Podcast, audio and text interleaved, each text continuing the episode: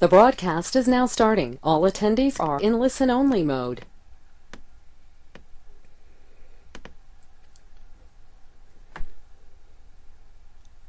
Hey everybody. Uh, let me get things in order here. In case you're wondering, by the way, what I'm always doing at the beginning when I start things and then I'm kind of like shifting around for a while, I'm setting up the... Uh, uh,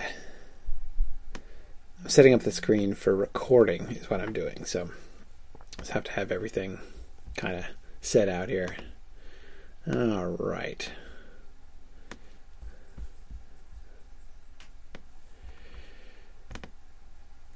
Kay says, Joey figured I was tapping your phone lines. No, no, no, I haven't taken that N S A job yet, so I'm uh, uh, I have no power to do any such thing. Um... But, uh, good. Yeah. Yeah, Trish is laughing about how far things have come from the old days. You know, Trish, I was thinking about that during our webathon on Sunday, um, when people were playing that clip, which was, I think, back from my Lewis and Tolkien class or something. And I was just looking at that and it was like, wow, that was a long time ago. You know, look at, look at how, you know, I was like, banging rocks together, you know, like that was so primitive. Anyway, um, yeah. uh, yes, yes, Yana, uh, Mythgard is an extremely well-concealed front for the N S A. Yeah, it's absolutely, uh, it's absolutely what it is.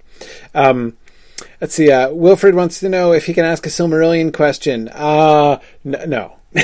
well, if well, no, see, here's what you do. You have to take lessons from the other students in the class who do this very cunningly, which is you have to ask a question which sounds like a Two Towers question, but is guaranteed to sort of drag me off into the Silmarillion, and then I'm at your mercy. So uh, that's sort of how the game is played here. But I do, I do want to focus on, I do want to focus on the Two Towers because I got a bunch of stuff um, that people wanted to talk about that I didn't get a chance to.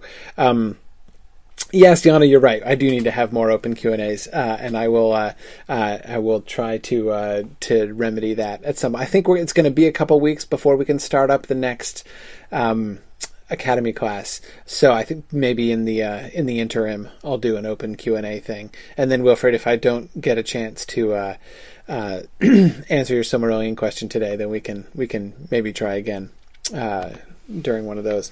Okay. Let's get right to it, because you guys have a bunch of questions. First, I wanted to start with a comment that uh, Michael Lucero made. He wasn't here for class on Thursday, but had an interesting thought in response to one of the things that we were discussing. If I can, you know, get the slide to advance here. Hi, slide. There we go. Okay. Um, Okay, Michael says, I was listening to the recording of the Two Towers Q and A session, and I wanted to comment on the discussion of whether Sam's internal debate was ring-induced or not. One person, arguing that it was, said that the ring plays on fear and negative emotion. I would argue that this is an argument against the ring's role in this debate rather than for it. The ring plays on fear and negative emotion, but it plays toward safety and security. for example, I'm in a dangerous situation, so I should put on the ring because if I do, I'll be invisible and therefore safe. The ring basically argues that putting itself uh, that putting itself on will be an end of or a solution to the fear and negative emotion. In this passage, though, the fear and doubt are caused by the idea of taking the ring, so this seems directly opposed to every tactic the ring seems to take. Um, I, I think that's a really good point by Mike. That's why I wanted to uh, put this up and talk about it. Um, you may remember when we were talking about that, I was kind of flailing around a little bit. I was having a hard time articulating what I was thinking. Michael has done it really perfectly. This is one of the objections that I have to that idea. Um, because Michael's exactly right. If you look at the, the, the tactics that the ring takes, um, it is almost always in that direction. Let me give you some examples. We have the uh, the Frodo and the Barrow, right? When Frodo is tempted to put on the ring and run off to safety while his friends are killed by the Barrowites. Um, that seems to be a ring-induced thought on Frodo's part. Um, and he even has, you remember that fantasy of him running across the fields, grieving maybe for Merry and Sam and Pippin, but free and alive himself. You remember that part? That, again, that seems to be exactly the kind of thing that the ring does. Um, even Gandalf would say that you had no choice, right? That there was really nothing that you could have done. Um, again, in Weathertop, right? The Black Riders are attacking. Is it dumb to put the ring on? Yeah, but again, that's that's what he does, and that's what he seems to be tempted to do. Again, for that reason. Um, remember that stray thought that he has in the common room of the Prancing Pony. He wishes that he could, you know, disappear, that he that he could uh, put the ring on and disappear out of the silly situation, right? These seem to be ring-induced thoughts. Um, The other thing that I would say that Michael's, the other sort of idea of mine that uh, um, Michael's suggestion here was kind of making me think of is I think it's easy to overestimate the r- power of the ring for rationalization. That is, let me say that differently because I've been using the word rationalization differently. The power of the ring to reason on its own accord. That is, I think people ascribe more long-term planning to the ring than the text will really warrant. As far as I can see, for all of the the incidents which where we seem where it seems relatively clear that we can discern the in the uh, the uh, the influence of the ring, the ring seems to be acting in very short-term, not to say even sort of simple-minded ways. That is, it seems to be trying to impel people to do the thing which seems advantageous to it at that moment. That is, Uh, it leaves Bilbo, it leaves Gollum when it gets the chance, because it knows, it sees, like, here we are under the Misty Mountains, here we've been under the Misty Mountains for a long time, I gotta ditch this guy. So it ditches that guy. Um, it, uh, you know, so again, it, it, it wants Frodo to, uh, it's, it's, it's trying to induce Frodo on several occasions to put it on and reveal himself when there are agents of the enemy near. Um, Again, there's not like long-term planning. So I think that's, a, to me, this is another another argument to say that the idea that the, the, the thoughts that Sam has there in that debate could be induced by the ring, that in that way, too, they don't seem to me like ring-induced thoughts. Um, for the ring to say, you should put me on and go towards Mordor, because I believe there's a relatively small chance that you're going to make it through alive, and if you take me towards Mordor, then then most likely you're going to get caught, and then I'll end up back to my master and my schemes will come to fruition. That does not seem to be, as far as I can see, how the ring thinks, um, if we can call what the ring does thinking. Um, and I'm not even sure that that's entirely accurate. Um, but um, anyway, um, yeah, yeah. Um,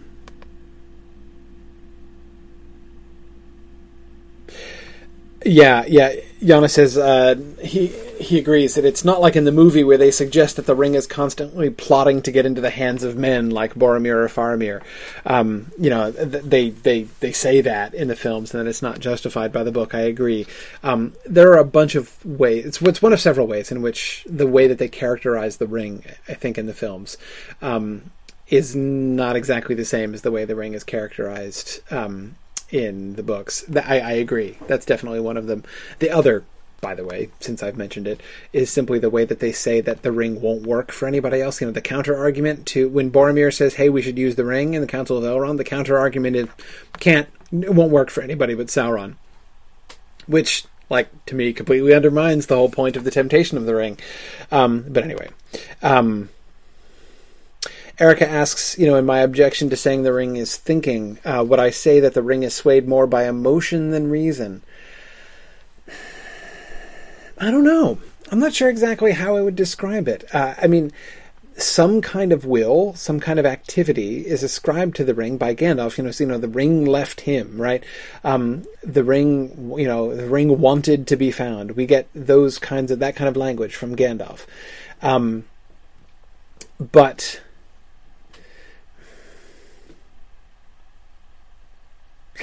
There seem to be two things. There seem to be two things that the ring does that I can see, that is in the way that it inf- that it affects people. One is simply the way that it tends to corrupt the spirit of whoever either is holding it or desiring it. That is the way that it turns their thoughts towards domination and uh, um, and. basically inward towards the self and uh, to, to towards the domination of other selves. Um, that seems to be not a plan on the ring's part, not the result of reason or emotion or anything, but just the ring's nature. That's its power. That's what it does, in the same way that um, you know, that a fire throws heat or something like that. I mean, it's just, that's, you know, the Silmarils were bright. The Silmarils get, see, look, Wilfred, I did it to myself. The Silmarils are bright, and they, they give off light, right? They they shine uh, that, because that's what they do, right? It's it, they, they don't have to think about it.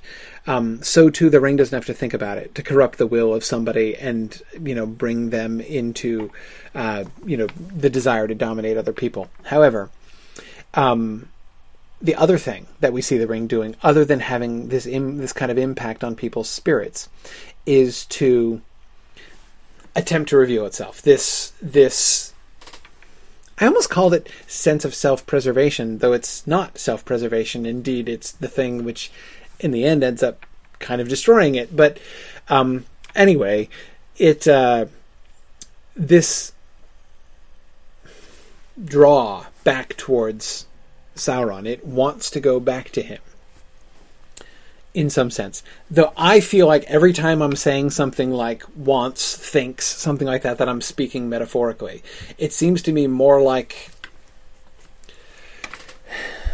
Erica, not even, again, emotion versus reason, because there we're still thinking about two different human faculties and comparing which one is more like. It seems to me more likely to be... Yeah, uh, Kay, it's exactly what I was thinking of. Something more like magnetism than like um, than like a human faculty at all. Um, this is just what it does. It's um, yeah, yeah. Um, Alyssa suggests the ring's intentionality might be a more neutral way to describe its attempt to reveal itself, um, but not necessarily either as a result of reason or because of emotion. Um, yeah, yeah. To, to say it has intentions seems right, though. Again, um, I'm not even sure that that is not in some sense metaphorical, because um, we talk that way about things, right? I mean, if we say, like, to take magnetism, Kay, right? You know, say, you know, the, the two magnets want to come together, right? Um, because desire is associated with movement. Um, all the way back from Aristotle, de- desire is associated with movement. Um, so we can talk that way. In the Middle Ages, they talked that way all the time. That's how they explained gravity. But um, that is desire, desire to be somewhere, desire to join. Um, however, with the ring, it's a little bit more complicated than that, but I'm not sure it's much more complicated than that. Um, Tony says maybe more like instinct. Maybe. Um, maybe. Yeah. Though again, that's still, I kind of like magnetism better because it's inorganic. Um, and therefore seems to me a slightly more fitting. Again, I think what the ring does is a little more complicated than magnetism. Um, but I mean, it's not like, you know, it has a draw towards Sauron as, like, you know, inverse distance squared and everything. It's not like that, but um, anyway, I think I've clumsily made the point I was trying to make about the ring. Um, anyway, let me. I want to. I want to not get drawn into spending too long on any one question because we got a bunch of different topics to cover. Um. um Okay, all right, having said that, I'm going to ask, answer Jordan's question on the ring, and then we're moving on from the ring. Jordan asks, what are your thoughts about on how the ring experiences or sees the outside world?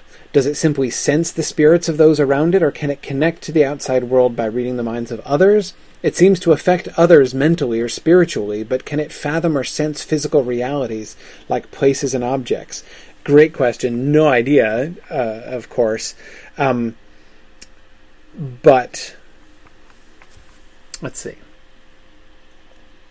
To some extent, I, Jordan, my my impulse would be to say, um, not connect connect to the outside world by reading the minds of others, in the sense that, like, you know, if it is near you, it can read your mind, and the ring knows everything that you know. Nothing like that, certainly. Um, sensing the spirits of those around it sounds to me more right.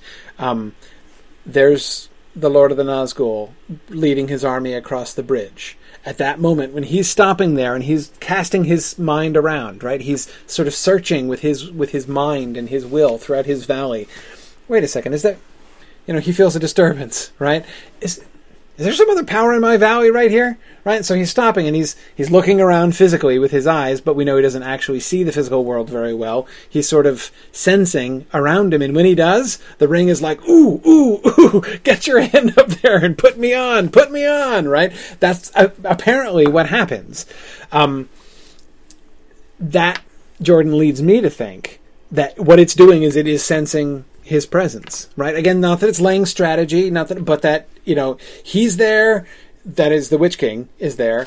He is even sort of casting his mind out to look, and the ring is attempting to reveal itself, apparently, in response to that. Um, a more complicated instance would be the Prancing Pony. When Frodo has that temptation to put the ring on in the common room of the Prancing Pony, the Nazgûl are not there. Does he? Does the ring somehow sense Bill Fernie and you know the you know the half orc Southerner, and can tell that they're in the pay of the Nazgûl, you know, that they're influenced by the Nazgûl? Maybe there's some kind of mark on their spirit by their contact with the Nazgûl or their fear of the Nazgûl. Maybe just simply Bill Fernie's own corruption. I, I, I don't know. I don't know. I mean, it's really, you'll notice whenever I start, um, whenever I start talking about this stuff, I'm, I'm, it, it's, there's so little to go on in the books that we just kind of have to fill in almost everything. I mean, that story, the what the story looks like, or what these scenes look like from the ring's point of view, we have so little to go on that um, that it's almost pure, you know, I, I'm, I'm making stuff up and trying to see if that stuff that I'm making up seems to fit with everything that's there. Um, I don't know, but... Um, um, yeah... Yannis says, uh, there are people who that would like to think of the ring um, as working kind of like a Horcrux in Harry Potter, that it has a part of Sauron's soul in it.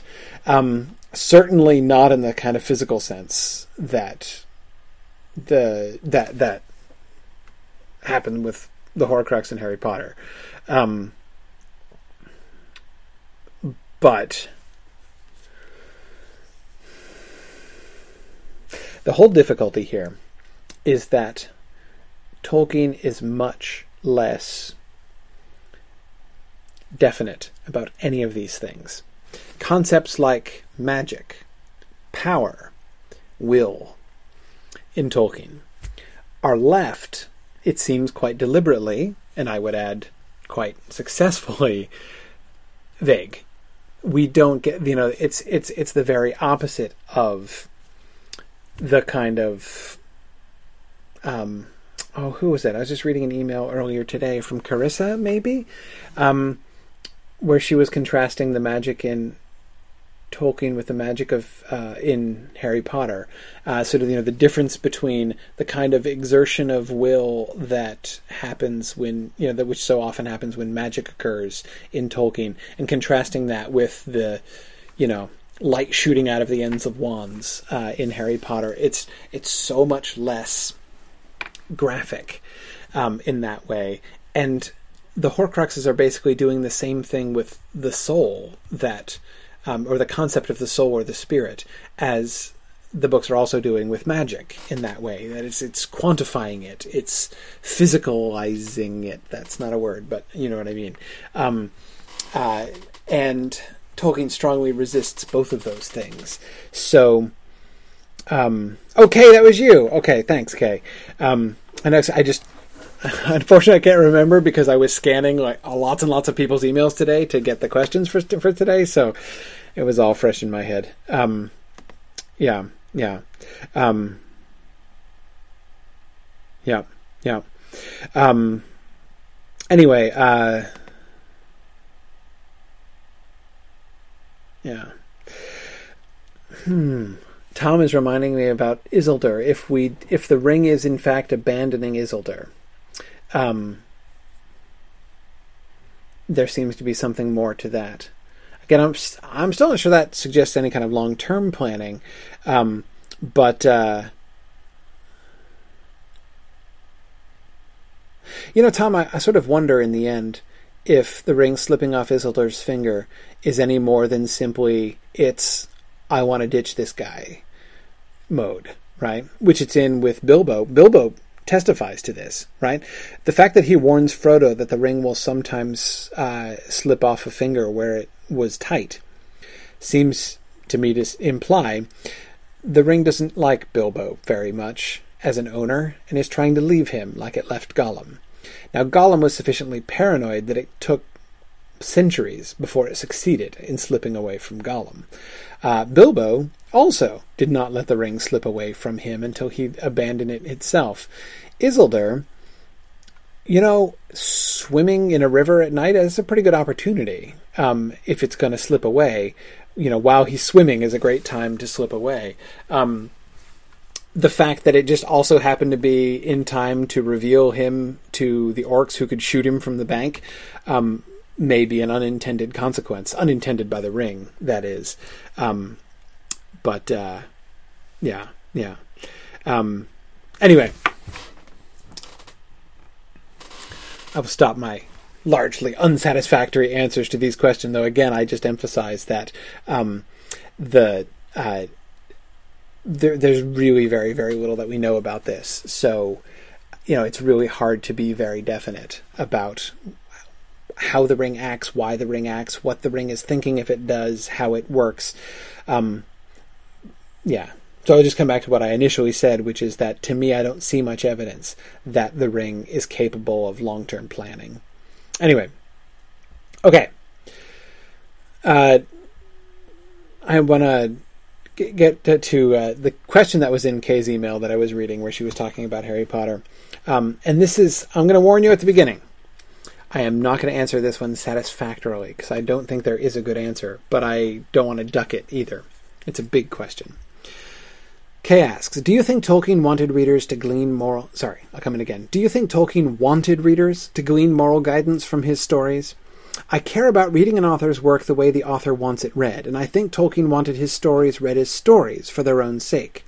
Yet there seem so many points where his characters would offer wisdom for life itself, not just tell a good story. I do see a great pull against didacticism in his work, and I think this was a point on which he and Lewis differed. But then, as in Sam's meta-speech about the great stories, Tolkien apparently promotes the use of stories in informing our present choices and how and why we live.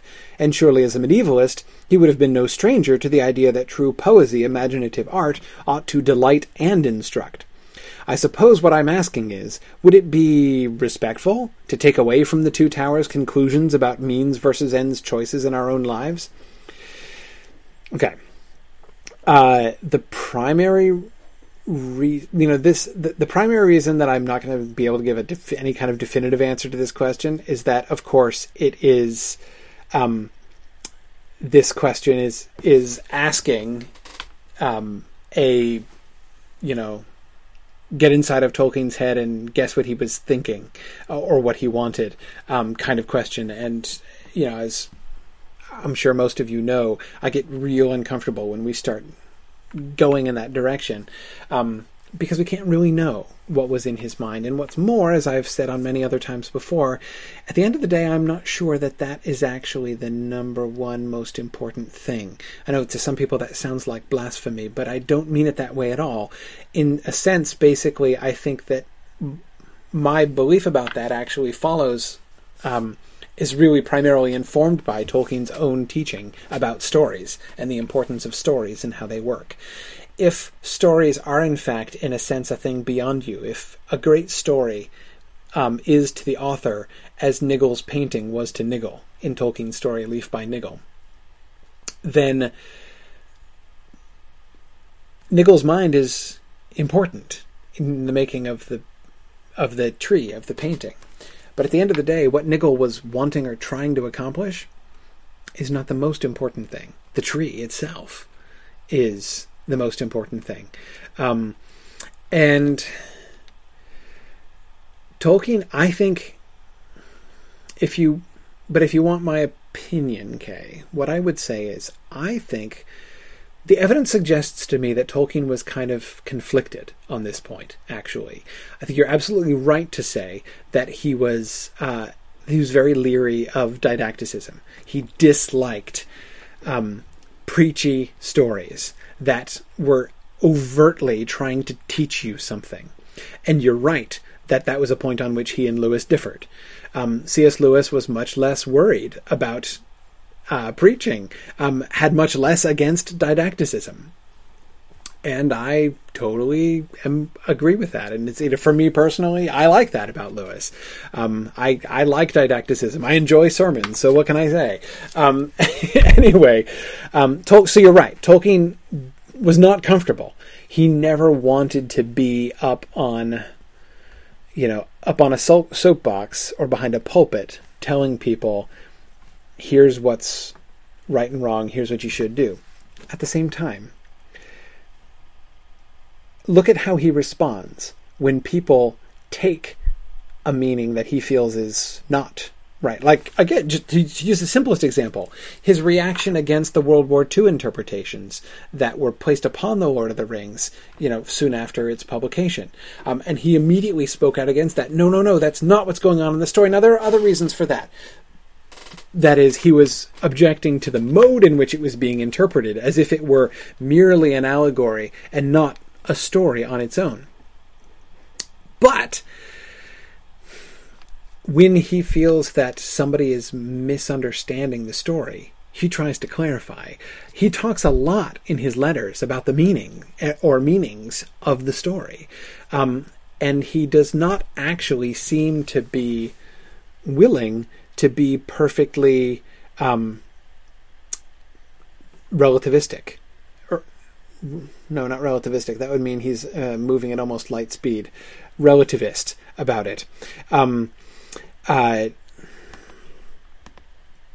yeah, it, Trish, Trish is reminding me of Lewis's vocabulary, which is so useful here. C S. Lewis, in, uh, in one of his uh, essays, I think it was on criticism, if I remember correctly, um, introduced... No, it was on stories. Shoot, I forget which one it was. Um, but anyway, he, uh, he, he, he introduced the very important vocabulary difference, the difference between the author's intention and the story's meaning.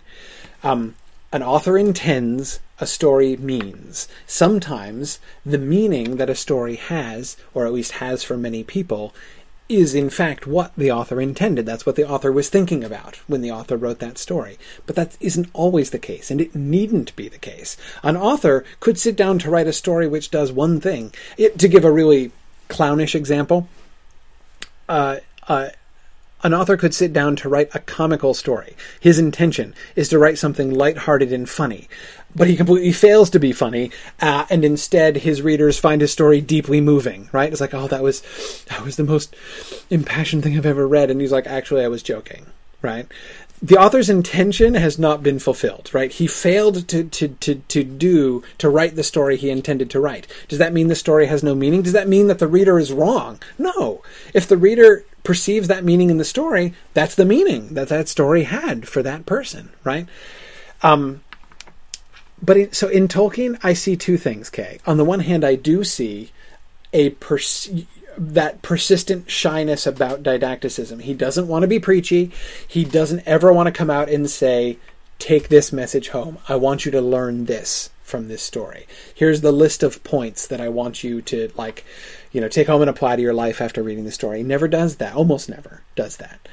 But at the same time, he, the other thing I see in him is real twitchiness about the meaning that other people perceive in his stories. And he's quick to jump in and say, no, no, no, no, no, that's not right, when people uh, suggest meanings that he doesn't approve of.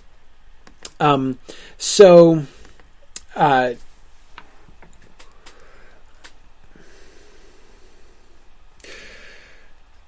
not approve of, doesn't agree with.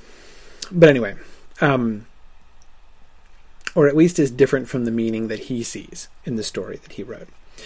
At the end of the day, for me, the meaning of the story is what's really important. Um, and that's why if an author says the story doesn't have that meaning or that wasn't what I had in mind, my response is not exactly I don't care. My response is, well, that's interesting. It's interesting that this meaning appears to be there in the story, but you didn't intend it. Interesting, right? And I'm interested to hear what authors do intend. I don't always find the intention of authors more interesting or even as interesting as the meaning that can be seen in a story on its own. Um, I actually am not myself a very big general fan of like author interviews and stuff. I've done some author interviews, and I'm going to be doing some more author interviews. Um, but, uh, and that's kind of fun, but it's never been what I've really loved most. I, I, I would, I would rather read, if I've read a book that I like, I would ten times rather read it again than read a long discussion from the author about what he was thinking when he wrote it. That's, for me, that's what I would generally do. Because again, it's about the question of meaning versus intention.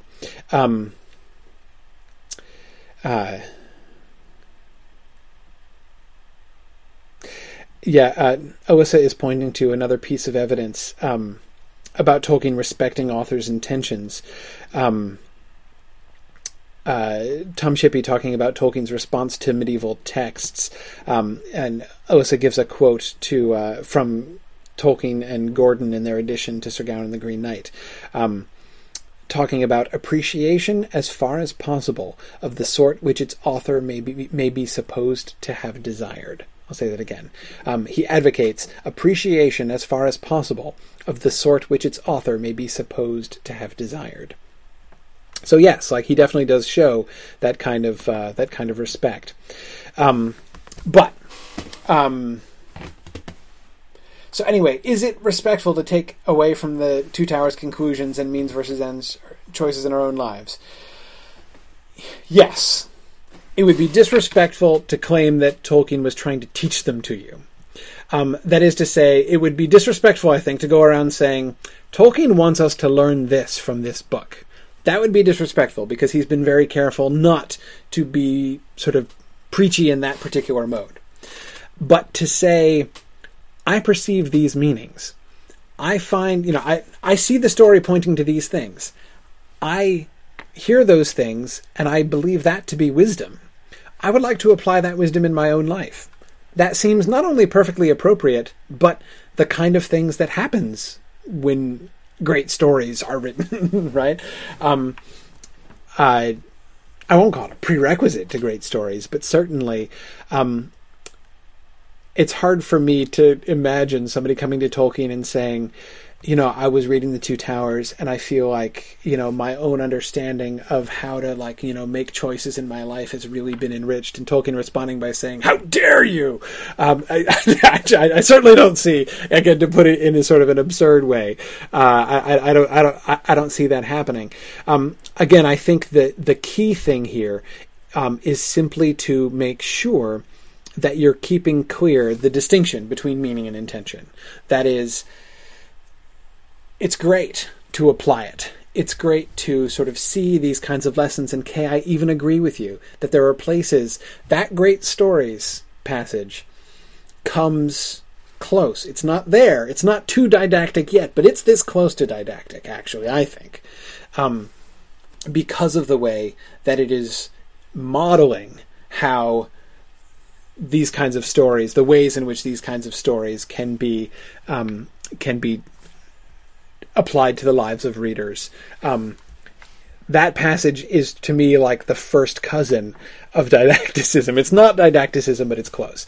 Um, but anyway, uh, you know, t- seeing these things is fine, to, but the minute we cross the line and start saying, here's the take-home message Tolkien wants us to take, that's when we, I think, are really starting to get onto shaky ground, um, and where it becomes really easy for us to start doing, reading in a way and talking in a way which is not particularly respectful to the to the way that Tolkien, you know, sort of, ins- you know, really wanted, almost insisted on being read.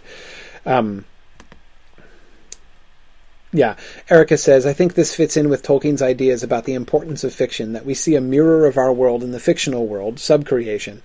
Uh, so then it will follow that we could take things away from the story that we could apply to our lives. Yeah, exactly. I mean, again, you look at the, you know, going back to on fairy stories and the, you know, the, the use of, of Of, of fairy stories, you know, the sort of the, the, the, the good to be taken from them is all about how it affects us. And it's all about connection to our life, to our real world, you know, escape, consolation, recovery.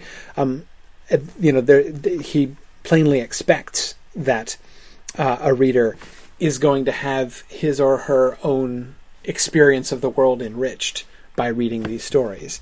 Um, so certainly nothing, nothing wrong with that, certainly. But again, where people get in trouble, and I, I say people because certainly goodness knows there are books that cross these lines, right, and start um, getting didactic about what Tolkien is saying, and it becomes so easy just to sort of project that didacticism backwards um, to Tolkien himself, and and then then you're getting kind of in trouble, um, I think. But anyway, next topic is Saruman. There were a set of Saruman-related questions, um, which I will try to get through. So let's let's let's look at Saruman here. An excellent question from Brandon. Why does Saruman choose the white hand as his symbol? The eye makes sense for Sauron, but why this for Saruman? You know, Brandon, I'm not sure I ever thought about that even once. I mean, I guess I must have at some point. But it's one of those questions, and this happens so often for me with Tolkien. Somebody will ask a question, and as soon as it's asked, it's a perfectly obvious question. That is to say, it's perfectly obvious. It, it's a perfect. It's perfectly obvious that the question should be asked, and and I feel dumb for like not actually thinking it through. Um, but I never did really think that through. What do you guys think? First of all, can I back up a second? The eye makes sense for Sauron. I agree, though. How? Um, there's uh, we have to be careful about that, especially since the movies, right? With the whole flaming eyeball thing, um, the fact that Sauron is visibly represented as a flaming eyeball in the films makes it feel even more. It sort of retroactively makes it feel even more of a given that Sauron should be have his symbol be the red eye, right? But if we project backwards, Erica Smith was just asking exactly the same thing. Follow-up question: why is Sauron in, uh, uh, uh, rep- represented by the eye? Yeah, um, because there's nothing. There's nothing in the book that, of course, suggests an actual flaming eyeball. That is to say, it's not that he manifests himself that way. It is his symbol. People talk about the eye of Sauron. But why, why the eye? Well, again, Sauron is associated with this kind of searching will. His eye is looking everywhere. He is... Um, he is... prying into everybody else's business. Um, you know, he is casting his thought and his mind around um, to see things, to expose things, and to, um, uh, and then ultimately, you know, he wants to take them and to conquer them. Um, that symbol of the eye, the flaming eye of wrath, um, is... Again, you think about the difference between Sauron as Lord, Sauron as master, compared to, say, the King of Gondor, or the King of the Mark, right? Théoden would never take as his symbol the eye, right? Because he's not watching anybody. Um, he's minding his own business, which is his own country, right? Um, Sauron is, his symbol is the eye, because he's always looking out. He's always searching outwards. Um... You know that he, so his his his direction is always outwards because he's oh he's his desire is to dominate others and to assimilate other peoples, other lands, other kingdoms into his own. Um, and so, if you're going to do that, you've got to be pointed outwards. Um, you can't just be paying attention to your own business. Now, that's a really um, that's a really sort of uh, silly way, perhaps, to think about Sauron's eye. Um, Now, several people are pointing, thinking about um, the White Hand.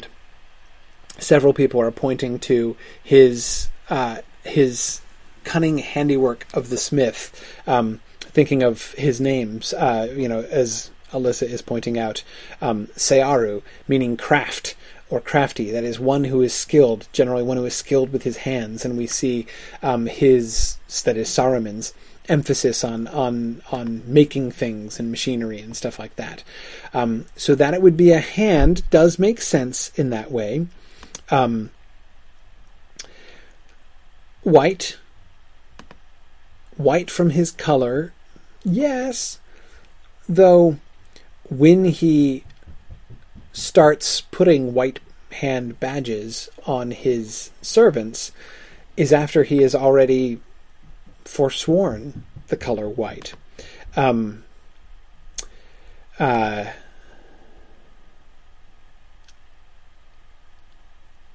yeah, yeah. Um, yeah, Wilfred points out, of course, and then Orthonk means the same thing. Yes, it's true. Orthonk and Saruman, um, they're not exactly synonyms, but they're very closely related to each other. Um, yeah, exactly. As Sarah, point, as as, uh, as as Wilfred is pointing out, he claims to be the many-colored. You'd think he'd be like the rainbow hand, right? Um, so why white? Why white? Why is he stuck with white as his color? I have a theory. I have an idea. But I want to hear your ideas. What do you think? Um, yeah, yeah, yeah. Yannis says he too was wondering why his symbol wasn't a many-colored hand. Um, it would look bad. Maybe it's just a graphic design choice, right? I mean, like a, a rainbow hand, like a, what, what, like a hand with like each finger a different color. That just looks creepy, kind of, you know, kind of. You know, it sort of says to me, kindergarten take-home project, you know, doesn't say to me, symbol of world ruler. Um, yeah, yeah. Um, Yana says, I think he still wants to appear to be good, and white has always been the color representing good. Um, I think so. I think so. Um, he speaks with disdain of white when he's talking to Gandalf. Um, but he's, one simple thing is he's differentiating himself from Sauron, right? He is in rivalry to Sauron and not yet in his service, right? Um, well, if Sauron is, lives in the Black Land, Mordor, which is literally what that means, um, if he lives in the Black Land, uh, and, you know, his, uh, he's, he's totally got this black and red thing going on, Saruman is going to do something different. Remember in his speech to Gandalf, Um, that is Saruman's speech to Gandalf, that Gandalf reports to the council. Um, Saruman says there would be no real change to our ends, only in our means, right? Um, that is, he seems to be, in a sense, um, uh, in a sense, he may still believe, to some extent, uh, that it, because I'm not sure that that speech to Gandalf is entirely, is just lies. I think that there are ways in which Saruman has genuinely convinced himself that he's still fighting the good fight. He's just doing it better now, right? He's upgraded his uh, his his means, but his ends remain the same. He is the champion of good. Maybe he sees himself, even maybe he has convinced himself into being, to believing that he could be the, a rallying point for good against Sauron, that he is still Sauron's opponent. Uh, Alyssa, I agree. Delusion is a good word. Alyssa says he's he's you know not yet in league with Sauron, but still under the delusion that he's opposite to him. Um, yeah, as, as Alyssa points out, with Gondor, we've got the you know the Dark Tower and the White Tower. Um, he still sees himself as White Tower, right? But he's deceived himself. Um, yeah, yeah. Um, Wilfred says that, that also seems suggested, too, when he dies, um, seeing his spirit turning and seeking the West. Return of the King, but yes, yes. See, Wil- Wilfred, you're totally getting how this works now. You were this close to getting me to go off and talk about the, the Return of the King right there. Um, uh, Kay says, then there's the idea of the hand that wears the ring. I wonder if he took that symbol because of his in- his intent was to be the ruling hand over all Middle-earth once he found the ring. Um... There's a there's an interesting it's an, it's an interesting possibility there. Um, uh, I mean, I doubt that's what he had in mind when he adopted the thing, but I mean, there is a way. You know, the, uh, hands are certainly associated. One of the associations with hands is power. Um, You know, I'm thinking of old turns of phrase. You know, so he was a mighty man of his hands. That means he is powerful. He is strong. Um, so, strength, you know, um, and in that sense, dominion. Um, but, uh, you know, the other thing that I'm reminded of is the Argonath as well, with its hand raised in warning. Um, you know, Saruman being like, dude, here I am, you know, um, I am, you know, I am, I am warning you to sort of, you know, to take me seriously or to treat me as Lord, um, to think of me with the kind of kingship. Remember how he started off. He started off as Warden of the Tower of Orthanc, as delegated by the steward, not even the king of Gondor, right? Um, and now he's like double usurping, right? He's jumping way up and saying, I am now Overlord. Um, yeah, yeah. Um, so anyway, that's excellent Saruman question number one. Here's excellent Saruman question number two from Sean Murphy. What is the dark will that is set against Aragorn, Legolas, and Gimli? Some will that lends speed to our foes and sets an unseen barrier before us. Seems plain that this is Saruman, but why is he? What what is he doing? What is happening? Um, Shauna, great question. What is happening is exactly a difficult thing to talk about. This is precisely the kind of thing I was pointing to earlier, where Tolkien is so indistinct, is so um, non-concrete in his description. Um, what is happening here seems to be magic. Um, Uh, the mind of Saruman is searching around. He can't use the Palantir anymore. Um, he used to use the Palantir to spy on stuff. Now he can't, because the Palantir is uh, stuck on the Mordor channel. Uh, and he can't change his channel anymore. So um, he can't uh, use the Palantir for this.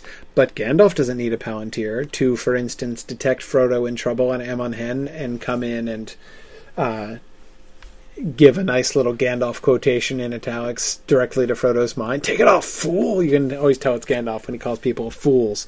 Um, but uh, um, anyway, again, Gandalf doesn't need a Palantir in order to do that. Um, So somehow he seems to perceive. He is certainly he has sent out these servants, and his his we're, we you know Gandalf tells us that he is very much focused on them, on the orcs and their return, um, to the extent that he even comes out himself to try to meet them. We're told that's where it's why he briefly encounters Aragorn and Legolas and Gimli on the edge of Fangorn, but. Um, so in doing this, he seems to be exerting his power. In some sense, exerting his will to lend speed to the orcs and set an unseen barrier before Aragorn and Legolas and Gimli. Can he see them precisely? Is he opposing them personally? I doubt it. Um, the connection between an evil overlord and his servants is a difficult to quantify one, and it goes all the way back to the Silmarillion. Um, in The Silmarillion, we see we are told that Morgoth invests part of his spirit and his power in his servants, that he disperses himself in some sense, his will, his power in some sense. What exact sense that is, we're not told, um, among his servants. And he, therefore, is reduced by this. They are elevated in a sense, but he is reduced. Is there something like this happening, where he is exerting his own will? Um, again, I, I, presumably he doesn't have a Palantir. He can't see precisely what's happening, but he is exerting his will to support and give strength to the orcs, and also to discourage anybody who might be following them, anybody who might be chasing them or opposing them. That seems to be, that's how they understand what's happening. Um, and Aragorn can sense it, Legolas can sense it, and they conclude this must be Saruman doing this. Um, so, okay, Wilfred, what's your Silmarillion question? Go ahead and ask it. I can't promise if it's too much of a digression, I won't go there, but I'll see if I can work it in. Um, um, Yeah, Rachel says, uh, the Maiar seem to be able to use their minds or wills to influence external things and people. Um, yeah, you know, she points to Gandalf also influencing the minds of, of, of his companions. Yeah, yeah, exactly. Um, but again, this is a, so what I would point, what I would say about this passage primarily, I can't give you any more detail because we don't know any more detail, but this is one of the passages I would point to. If somebody said, give me examples. Like, say somebody said, and I have known people who have said this, I don't think there's really any magic in Middle-earth. Um, what I would say, I disagree with that point. It's an extreme view. Um, but if somebody were to be arguing that side of the question and saying, I think there's no magic in Middle-earth, this is one of the passages I would point to as a counter-argument. If somebody said, show me five passages in The Lord of the Rings where there is obviously magic happening, this is one. It's not that clear. It's not that clear. There's not that many details given, but clearly the will of Saruman is acting in this magical, supernatural, spiritual sense on others. Um, on not only the wills, but even in a sense the bodies of others, and so therefore, um, uh, therefore I would uh, uh, I, I, that's therefore I would I would point to this. Um,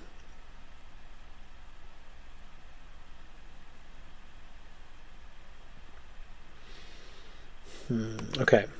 Um, James says, Sauron seems to do something similar during the battle outside the Black Gate in The Return of the King. Absolutely. And this is why when Sauron's mind is pulled away from everything and one hundred percent of his will and and mind and energy is focused on the cracks of doom, um, when he recognizes his peril, remember what happens on the battlefield, right? The captains of Mordor, presumably orc and human, are suddenly, they suddenly stop and are like, what do we do? Maybe even, what are we doing here, right?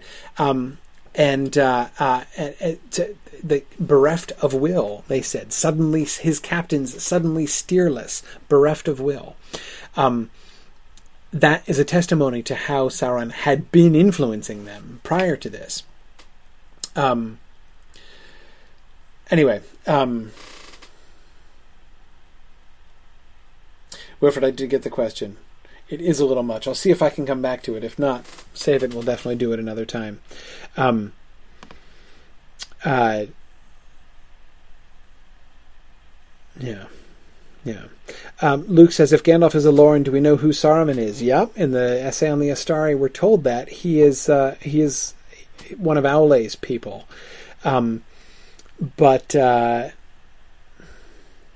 it's hard because... Well, yeah. We can't do one more week, Yana. Can't do it. Can't do it. Um, yeah, look, I would recommend read the uh, in in Unfinished Tales. Read the essay on the Astari, and you'll get much more information there. Um, yeah, yeah. Um, I'm gonna at least try to get through my Saruman stuff. Saruman's voice. Concerning Saruman's ability to persuade, his silken tongue and velvet voice, Christopher Lee was truly the perfect voice for this part. Did he teach Wormtongue, or did Wormtongue have the ability already? And I was also wondering, does Faramir also have this ability? Okay. This is a really good set of questions. Um, it goes very nicely with the previous one. Sa- Saruman's use of his voice... Is that magical? Yes. Is he casting a spell? Well, yes. He's talking, right? He's. Uh, it, it is a spell in the literal sense. Um, but what we have there is the same as what we were talking about in the previous question. That is the exertion of one will over others. The the influence that, you know, someone exerting their will to bring about a change in the world around them or in other people. That seems to be what magic is and how magic works in Tolkien. Um, Saruman's ability to persuade is magical, but I don't think it's discontinuous from the ability of a regular person to persuade. Someone who is not a wizard, but who is very persuasive, they can bring you around to their point of thinking. Right? Someone who is very persuasive, very charismatic, can influence your will through their words, right? Um, did he teach Wormtongue? Yes, I think he did teach Wormtongue. Did Wormtongue have the, ab- the ability already? Sure he did. Um, uh, this is one of the reasons why, although I understand the choice to do the whole kind of hokey exorcism of Théoden thing in the film, right, where Saruman is understood to be actually possessing Théoden in some way and Gandalf casts him out, there are ways in which that works very well for the film, and, and there are ways in which I kind of like that scene as it works, as it functions within the film. But the differences between that and the book are at that point tremendous, I think. Um, and that's the primary thing. There is no spell on Théoden that Wormtongue didn't cast. Wormtongue is no wizard, but he is very persuasive. And he is uh, persuasive with the persuasion of Saruman. He is corrupting Théoden's will. Um, so, does Faramir also have this ability? Yeah. Certainly, in a sense. Notice Gollum lies to Faramir, right?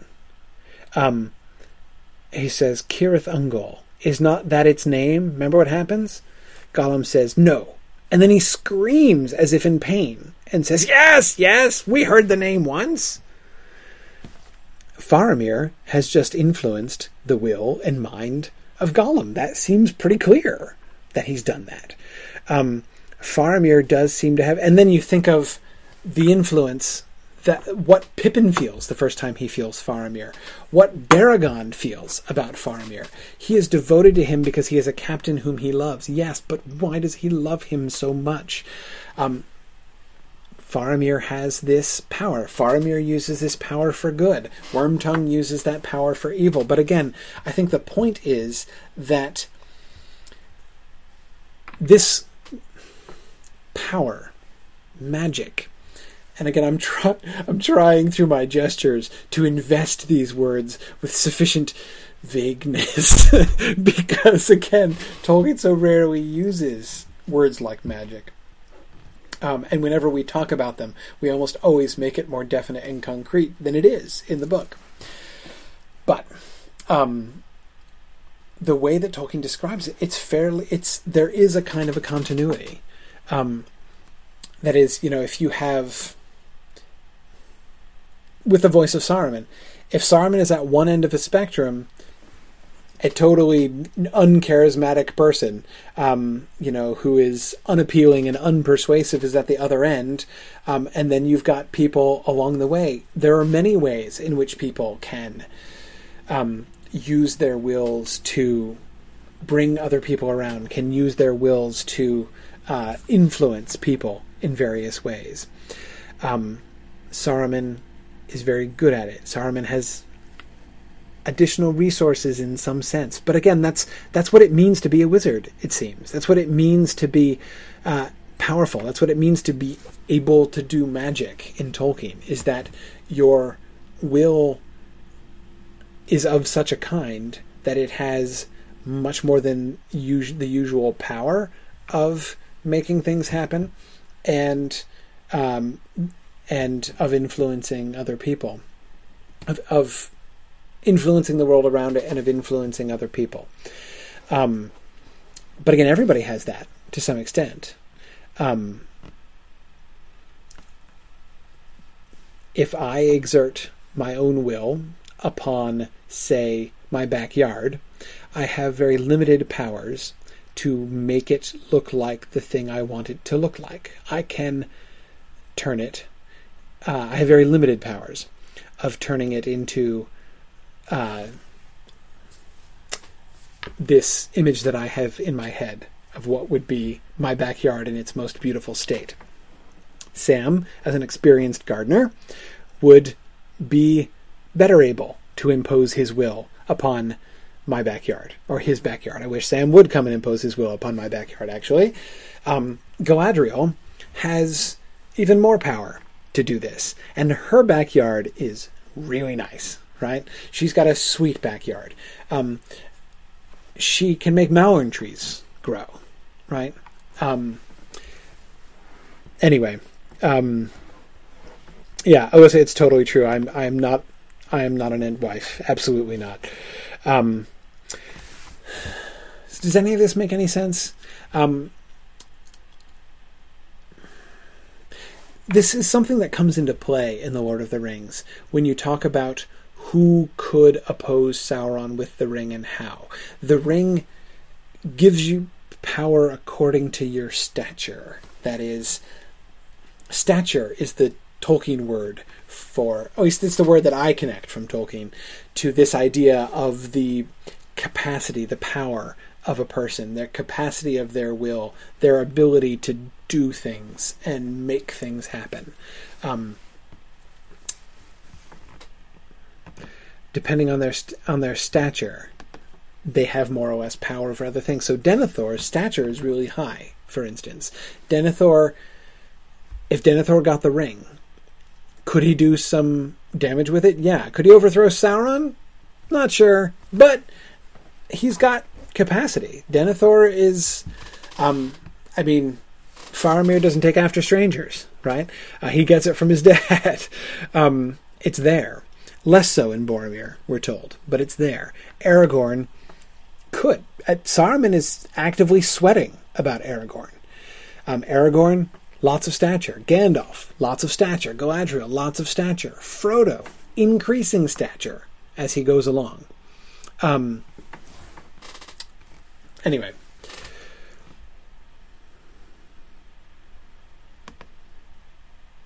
Trish says, Saruman, though, is especially good at this, wasn't he? He's the only character against whom listeners specifically get warned uh, concerning his voice. Um, yes, yes, uh, that's true. Um, I guess what I would say, Trish, is that this is... Remember Galadriel, when she says, this is, if you like, the magic of Galadriel. Um, she sort of suggests that there, there are...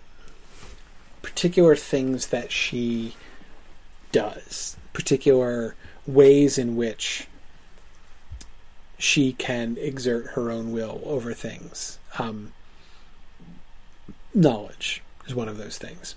That's why the the mirror, which reveals stuff. Saruman, his specialty is persuasion. Um, Could Galadriel be awful persuasive if she wanted to? Yeah, probably. Elrond is healing, right? That's one of his specialties. His specialty is that he is the foremost healer in Middle-earth. Um, so you've got Elrond, Aragorn, uh, you know, Eorth in the Houses of the Healing, and then, you know, so again, you've got a spectrum. They, they, they... you know, different people who have different capacities. But again, it's not like, it's not like apples and oranges. Again, I, you know, I've been referring to, you know, casting spells and to, to Harry Potter to, to invoke a different paradigm. Um, magic in Tolkien is very unlike magic in most role-playing games. You know, it's not like in Dungeons and Dragons where you've got one character who is a warrior and one character who is a mage. The mage has the ability to cast spells. The warrior doesn't. That's exactly not how it is in Tolkien. Again, the things that people who do magic can do tend to be the kinds of things that other people can do, just more of it, uh, and different in some ways. Um, anyway, um, Trish asks, are we comparing apples to oranges in some ways? Yeah, in some ways... Yeah, well, you know, comparing like wizards to to to uh, elves to uh, to to to men. Um, yes, but again, I I don't see that kind of a discontinuity even on that level. Um,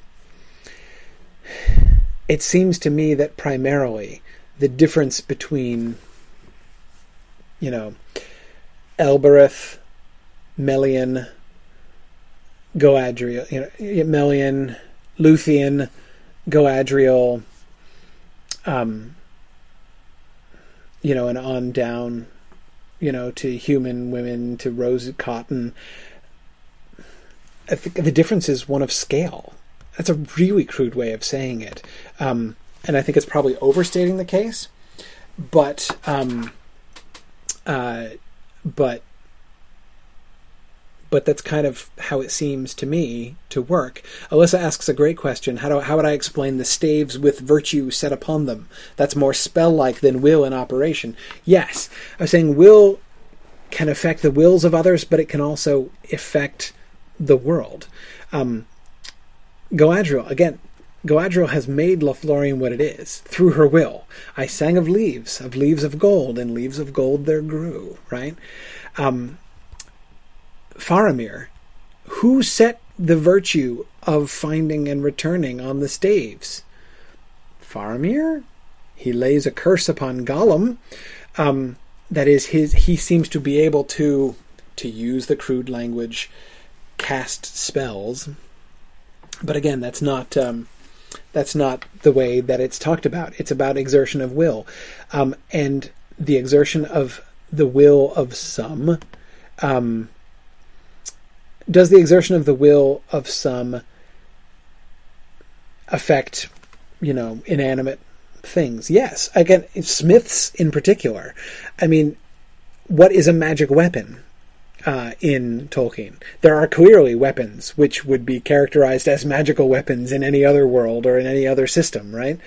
But again, what that is, is, you know, think of the, the, the elven cloaks, right? We put the thought of all that we love into all that we make. Elven cloaks, are they magic cloaks? Yes, they're magic cloaks. You could call them magic cloaks. What they are are cloaks which contain the thought of the woodland and the trees and the rivers and everything else.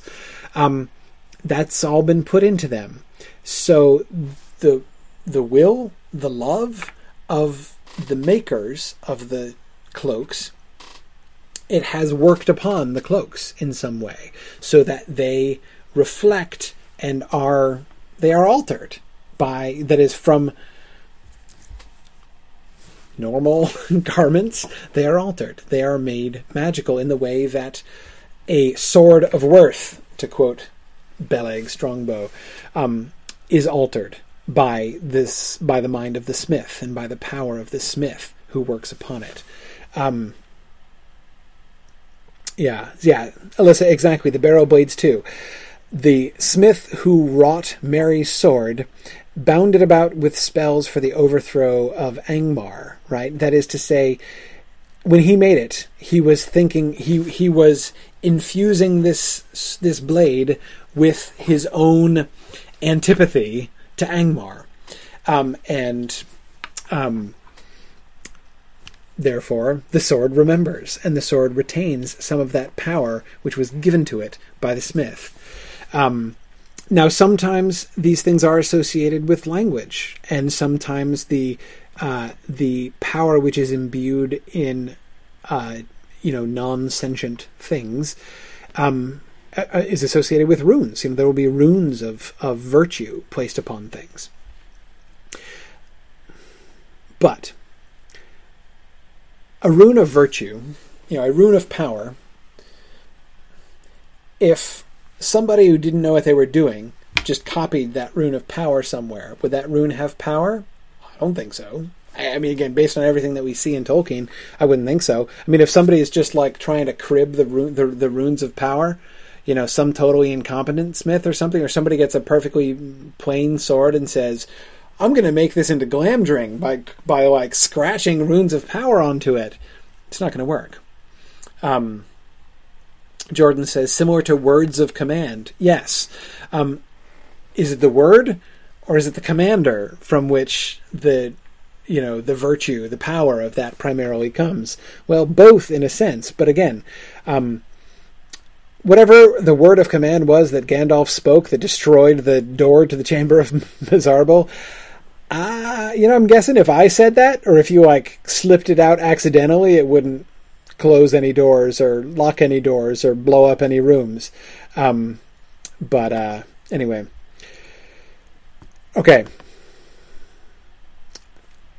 As you can see, you guys brought up some really complicated issues uh, in your questions, so I'm sort of struggling to get through things here. But I'm not doing as badly as I could possibly be doing. How's that for... Um, yeah. Kay. Excellent. Kay says, again, Harry Potter is the opposite of this. Ron can get into the Chamber of Secrets by uh, by mimicking the word that Harry said to open the locket. Yeah. Um, yeah, Ron sneaking into the Chamber of Secrets and the off-stage destruction of one of the Horcruxes. Um, that is, that whole sequence, Kay, is for me one of the one of the prime examples I would give for what I dislike about the Deathly Hallows. Um, I don't disrespect Harry Potter in general. I like the Harry Potter series, and I, I have great admiration for a lot of what J K Rowling did. Um, but I persist in finding Book seven bad. I, I dislike it in lots of ways. I think it's an ineffective story. Um, and kind of drives me bonkers every time I read it. And that's one of the th- that's one of the moments, Kay, that I dislike most for exactly that reason. Um, it trivializes so much. But anyway. Um, yeah, Ed agrees that Book seven was unreadable. Yeah, it's painful every time I read it. Like, there should just be more camping. I, I could read, really, I could read hundreds and hundreds of pages of camping. But anyway. Um,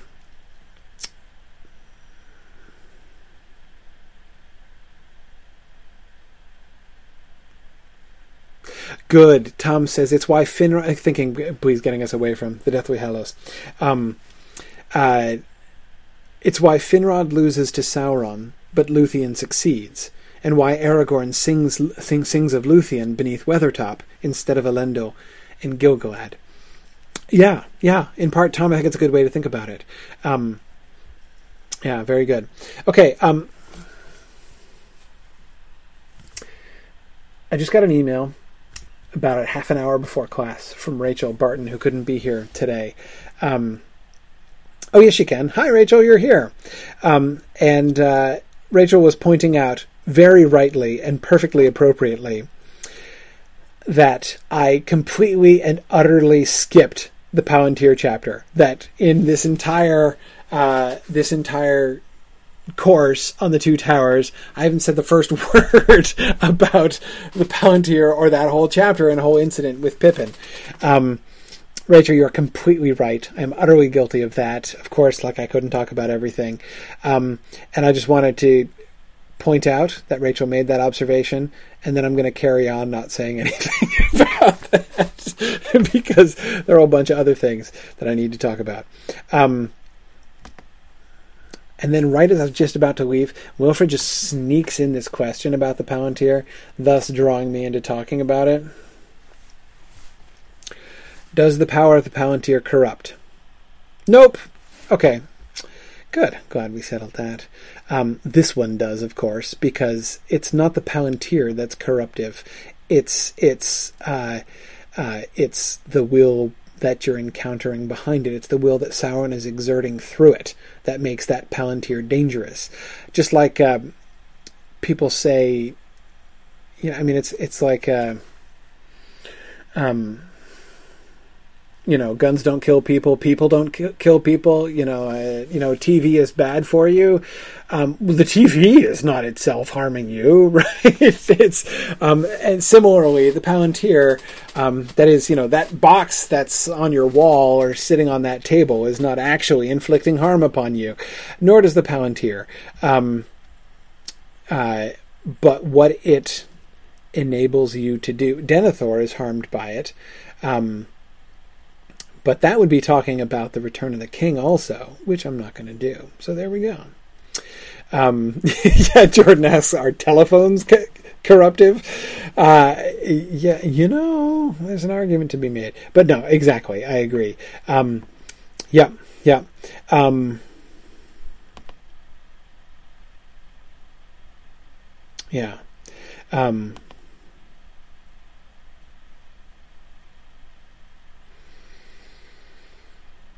Okay. I'm done talking about Palantir. Okay, no, I'm not. Okay, all right, here, Rachel, I'll throw you one tiny little thing, because this is one thing that, uh, and it's not even a, it's not even a, a, a thing. It's just an observation.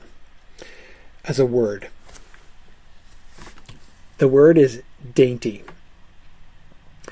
When Pippin uh, is hanging out with Sauron through the Palantir. Uh, Sauron says, "Tell Saruman that this dainty is not for him. Do you understand? Say just that." The word, dainty, this dainty is not for him, seems to be significant in some sense. Tell Saruman this dainty is not for him. Do you remember where else we heard that? Here's the other half of my observation. In Flotsam and Jetsam, concerning which I also said almost nothing, um, in Flotsam and Jetsam, they're talking about the pipeweed. And uh, they say, Saruman kept this dainty for himself, it seems, the pipeweed, because there are no pipes in the guard room. Coincidence? Saruman keeping a dainty for himself? Say just that? So, of course, Pippin isn't the snack. He's pipeweed, I guess. Sarah says, isn't a dainty a consumable? Wouldn't that make a hobbit a consumable? Yeah, he's like a treat. Um, you know, like a like a cupcake or something. Yeah. Um,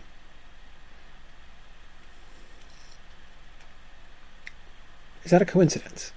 That is, that turn of phrase that is used by the hobbits during their conversation with Aragorn and Legolas and Gimli about Saruman and the pipeweed, and Sauron's use, which sounds almost like a quotation of that passage, accompanied by his insistence that Pippin use those precise words to convey his message back to Saruman. Discuss amongst yourselves. I'm going to move on, and we're going to talk about the Numenorians and Faramir now. Okay. Uh, Carissa says, could I expound upon Faramir's comment about middlemen who used to be highmen but now have descended to love fighting and battle and are now more like middlemen, like the Rohirrim, but with memory? What does that mean aside from Numenor? That is, of course, they remember uh, Numenor. This, I think, this is a really important theme, and it sets up what we see in The Return of the King. The, the emphasis on the hands of a king being the hands of a healer and everything.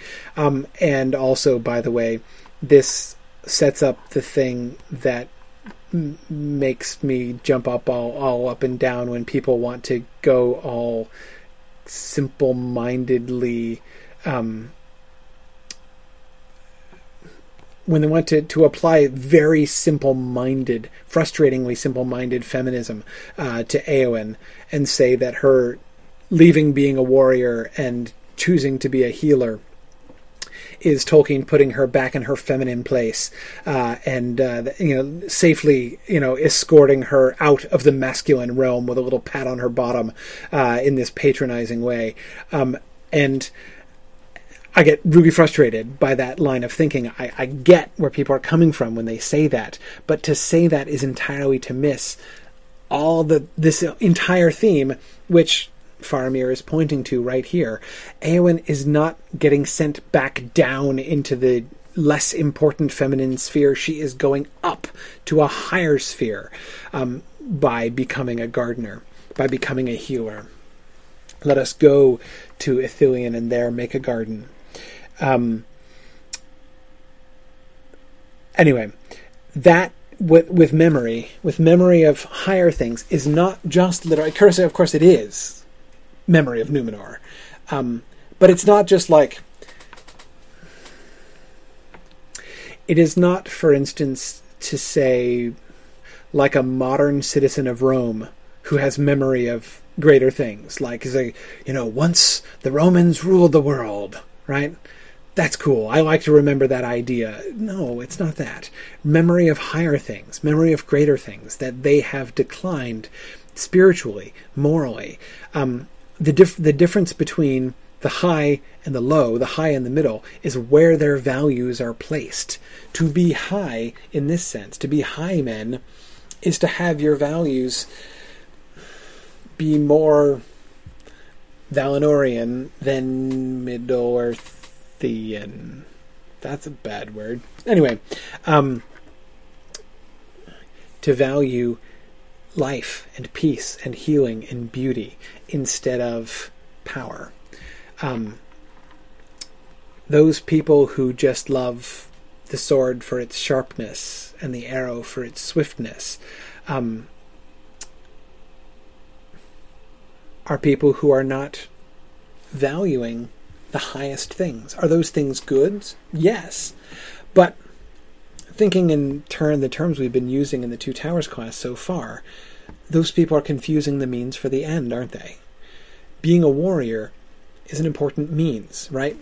Faramir says so, right? War must be, while we seek to defend our land against a destroyer. It's a means, but it's not the end. If fighting becomes the end, if being the best warrior, the greatest warrior, is your whole goal, you're missing the point. You're missing the whole point of what the warrior was supposed to be striving towards. That kind of big picture thing. Um, uh, um, that kind of big picture thing uh, is what um, is what Faramir seems to be pointing to, and that is what he talks about. That, I believe, is what he's referring to by the memory. That is, not just that we have memory of, like, when Gondor used to be bigger and better than it now is, but rather those values are not entirely forgotten. That idea of keeping these high ends in view and seeing power and, you know, um, might and splendor only as a means to that end, um, to the end of protecting and developing those things. Um... That's what he, uh, um, that's, I think, what he's talking about when he refers to memory here. Um, Arthur asked a really great question on Facebook this morning. Oh. Um, Aragorn and Faramir are both Numenorians, but it strikes me that there are differences between them. For example, Faramir seems more religious than Aragorn. He does the standing silence. He makes more reference to the Valar, where Aragorn makes, historic, makes more historical references, but doesn't seem to make an effort to connect this to real time. And yet he is the heir, has Melian's genes, et cetera. Um, it's a really neat observation uh, by Arthur. Here's what I'd say. I would say that it is a testimony to not differences in their beliefs or differences in their standings, but differences in their point of view. I'm not quite sure how to say it. Their positions, their roles, even. Faramir is standing and looking back at Numenor. His thoughts are, in a sense, backwards. Um, he wants to retain the memory. Um, he wants Minas Tirith to be loved for her ancientry, right? For her wisdom. Um, it's not that he has no plans or goals for the future, but he is he is he's going to be the steward of the city. Um, Faramir's primary, the primary thing which informs Faramir's life, seems to be, and this is going to sound insulting, but I don't mean it to be so, nostalgia. That is, looking back upon the glory of Numenor, trying to recover that to some extent in himself, um, trying to hold on to that as much as he can, to turn others back towards that, to resist that slide down from high towards middle. Um, Aragorn is focused on his role in the big picture, right? Remember um, Sam's insight? You know, bless me, we're in the same tale still. Aragorn knows full well from the beginning that he's in the same tale, right? You know, he's... Um, remember that passage from the appendix about Aragorn and Arwen? When uh, uh, he first meets Arwen, and he says, I was singing about Luthien, and, and I thought, you were Luthien. I thought I was seeing a vision of Luthien because I was singing about Luthien just now. And and Arwen has that w- awesome reaction where she says, yeah, I get that a lot, right? Um, but notice what she adds at the end of that, which is, um, but perhaps my fate will be not unlike hers, right? that is Aragorn and Arwen. No, they're in the same story, right? He sees that continuity. Um, what does he shout when he goes into battle? Elendil, Elendil, right? He's he's he is. Um, remember that moment in the in the Battle of Helm's Deep when there is that perception by the people. It is as if Helm has arisen and comes back to war. Helm for Théoden King. Um, again, like, there's a connection between us and the heroes of the past. Aragorn knows there's a connection between him and the heroes of the past. Um, Elendil, Elendil, he's always there, right? Um, that's why I think when he talks, he talks about, um, as Arthur says, historical stuff. Um, Faramir is focused on sort of preserving that culture of the recognition and appreciation of high things. Remember the conversation that Merry and Pippin have in the Houses of Healing, right? Um, you know, you know, the, talking about how Tooks and Brandybucks can't live for long on the heights. Um, but Merry says, yeah, but it's it's better that we know about them, right? And that we can remember them. And of course, when they come back to the Shire, what they and Sam primarily do is to bring this knowledge of high things and elevate the Shire by bringing those. Anyway, f- that's what Faramir is doing, right? Faramir is to Gondor as Sam is to the Shire. Sam in his later career as chronicler, as keeper of the Red Book, right?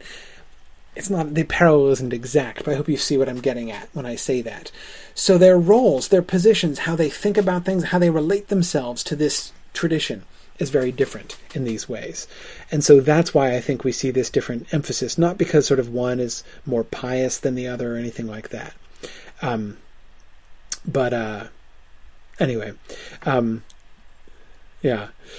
Yana, Yana suggests that I stop fooling myself and we just carry on with the Return of the King class, since I'm just constantly talking about the Return of the King. Fair enough. No, no, no, no.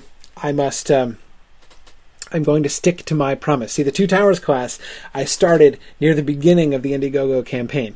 Um, cause I just, because I, I really wanted to, I, I'd been meaning to do this anyway for a long time. And also because I wanted people, you know, I felt in, in talking about the Mythgard Academy during the Indiegogo campaign, I was, you know, basically trying to say, like, we'll do fun classes, it'll be cool. But I wanted to give people a more practical sense of like, this, this is the kind of thing we will do. So I'd said, okay, let's just go ahead and launch the Two Towers class. Um, but I promised that I would let everybody choose what they wanted to, uh, um, that I would let everybody choose what they wanted to talk about. So I'm not gonna, I'm not gonna seize the reins to myself and uh, try to dominate the wills of others. I, I will submit. Whatever people want to do, that's what we'll do. I hope that we will do the Return of the King. But if the if the Indiegogo funders collectively, as a voting body, choose never to do the Return of the King class, we won't do it. I, I, I'll do it someday, but not for a while. So we'll see. Um, anyway, uh, I am out of time. Let me touch on one other thing, because my answer is easy. Uh, Erica, Henson's question about orcs. Another thing I notice is that orcs seem to have a shared history and mythology of their own. Gorbag talks about someone loose hereabouts who as is more dangerous than any other damned rebel that ever walked since the bad old times, since the Great Siege, which is undoubtedly uh, the the Battle of the Last Alliance, um, when the Numenorians and Gogolad laid siege to Mordor. The orcs seem to have a shared history there, here. They both know what the bad old times and the Great Siege are. They aren't just mindless war machines. They have an actual cultural heritage. One wonders what else there is to it. Yeah, one does. Doesn't one? Uh, that's all I got. Um, there's, uh, um, there's, uh, um,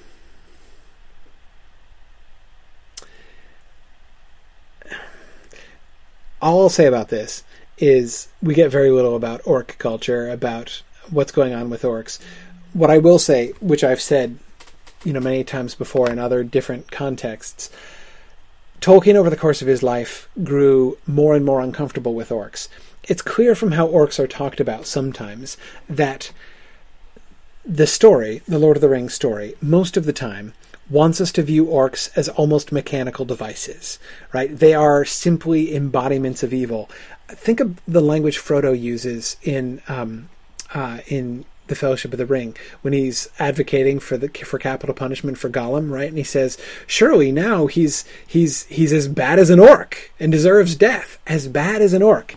It's a given that orcs deserve death, right? The issue under discussion in that moment is pity." And having pity for people and how good pity is, uh, how important it is to show pity to people. Nobody, not even Gandalf, suggests showing pity for orcs. Pity for orcs seems inappropriate. In fact, again, Tolkien, or not, not Tolkien, Frodo in that moment seems to allude to orcs as like the default measure, since, um, since it's a given that orcs have, you know, like, that pity is completely out of out of court for them. That that's the standard we're going to bring up. I think even of the tone that Aragorn uses when he says uh, when he is tending the cut in Sam's on Sam's scalp that he gets uh, in the orc fight in Moria, and says, "Good luck, Sam. Uh, many people have received worse than this in payment for the killing of their first orc." The killing of their first orc, like you're putting notches on your belt, like. You know, it's like a life accomplishment. You got to cross that off. You're going to kill some orcs before you die, right? Because it's a good thing to do. Again, that's that's the way that um, uh, that's the way that orcs are talked about in this. We're going to keep score how many orcs we kill, and that's fun, right? Uh, to Legolas and Gimli, um, you know, uh, um, when Treebeard hears that. Uh, that Gimli's axe is not for trees, but for orc necks. You know, Treebeard says, "Oh, that's a better story," right? He loves that. "Oh, whoa, you've you've murdered lots of orcs? Fantastic. Uh, then I like you." Right? And again, there's no self-consciousness on the part of any of these characters when they're talking about this. So the overall framework of The Lord of the Rings seems to invite us to see orcs as soulless creatures, as those who are un. worthy of pity, to whom pity would be inappropriate. But we do get moments, like the one that Erica has pointed out here, where we get some sense of the internal life of orcs, some sense of their own culture and their own point of view. Deeply corrupted, as we can see um, all the time. I mean, Shagrat and Gorbag's conversation, not to mention which happens after, which is in The Return of the King, and thus, therefore, needless to say, unmentioned by me. Uh, but Shagrat and Gorbag are a great illustration of that corruption as well. It's not like they're secretly good guys. They're not good guys. Not to anybody else, not to each other. Um, but, but I agree that passages like this lead us to ask the question. And Tolkien was asking the question. It's something he was really uncomfortable about. Um... Uh, it's it's something that Tolkien was really uncomfortable with later, and certainly felt to be a weak point in his overall subcreation, and something that he was rethinking. Um, anyway, okay, um, all right, that's all I have time for. Um, okay, Wilfred, I'm not going to tantalize you. I will answer Wilfred's Silmarillion question because he's been a good sport. Wilfred's question was, if the Valar, remember it was a Silmarillion question, and he asks, if the Valar are embodying themselves as the children of Iluvatar, they're taking forms as unto those of the children of Iluvatar, doesn't that suggest that they have a clear idea of what the children of Iluvatar look like? Therefore, why does Aule make funny, stunted people who are only vaguely like the children of Iluvatar? Um, why does he why does he mess that up? Um, and my one answer is I don't know. Well, first of all, one answer is we don't know exactly how close the Valar's forms were to the forms of the children of Iluvatar prior to them meeting them. That is, they took forms. Is it possible that the forms taken by the Valar prior to the awakening of the elves differed from the form of the elves as much as the dwarves' form differed from the elves? That seems to me entirely possible. Maybe in a different way, right? Um, uh, maybe um, like they might have been much bigger.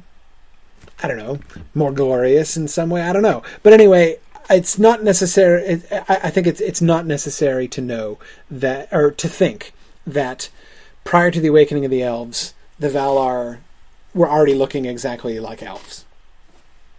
The second thing is that, don't forget, Aule had some particular design plans, right? When he when he fashioned the dwarves, he fashioned them to be tough and enduring. That is, he planned, I won't say upgrades, because that implies that he thought the idea for the children of Iluvatar really could use some uh, could use some some uh, some improvements. But part of the way that he, you know, we're told that they look the way that they do, um, in part as an expression of the particular desires that Aule had, the particular plans that Aule had for them, um, in particular their stubbornness and resistance to domination, their toughness. Um, but uh,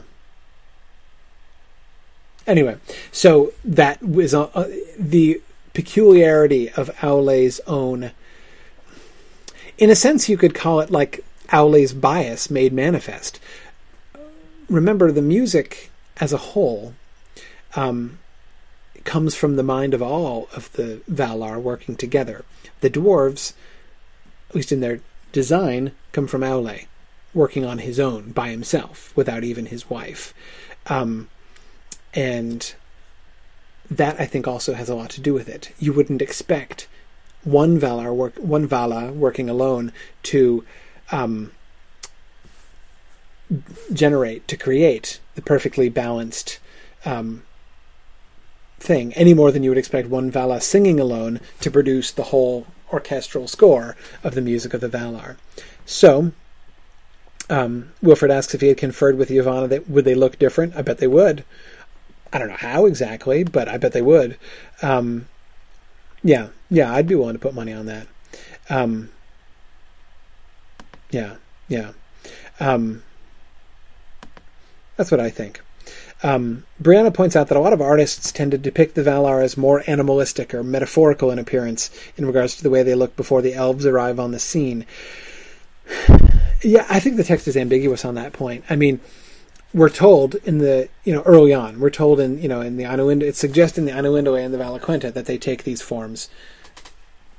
We don't know if they had those forms, um, in fact, prior to the awakening of the elves. But we don't know that they don't either.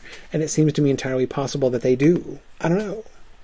Um, but uh, I could easily imagine. It, it seems to me entirely in keeping with the story that they would. I don't see any intrinsic objections to that on that point. Um, and, but but as I say, I wouldn't expect them to look like perfect elves. I, I bet they got their own forms wrong too. Bet they correct them afterwards out of love and generosity to the elves. But... Um, But yeah, so anyway, that's pure speculation on my part. But anyway, Wilfred, that's my answer. Okay, I gotta let you go.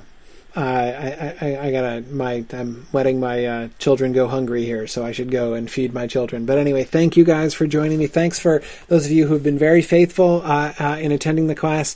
Um, we're definitely in future Academy classes going to cut back to once a week. I know it's been hard for some people to keep up uh, with us uh, at a two class a week pace.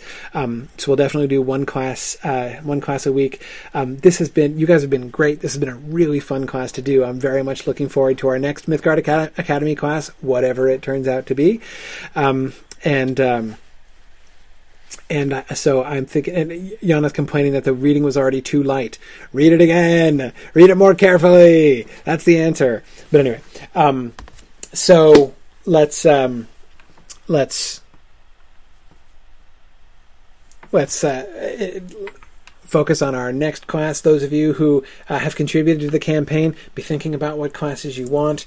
Um, Uh, so we're about to do some uh, some nominating stuff. So uh, anyway, um, Uh, yeah, and if you haven't donated yet, well, yeah, go ahead and do so. There's uh, there's still nine hours left in the campaign, uh, and the ability, the capacity for you to donate after the official Indiegogo campaign ends as well.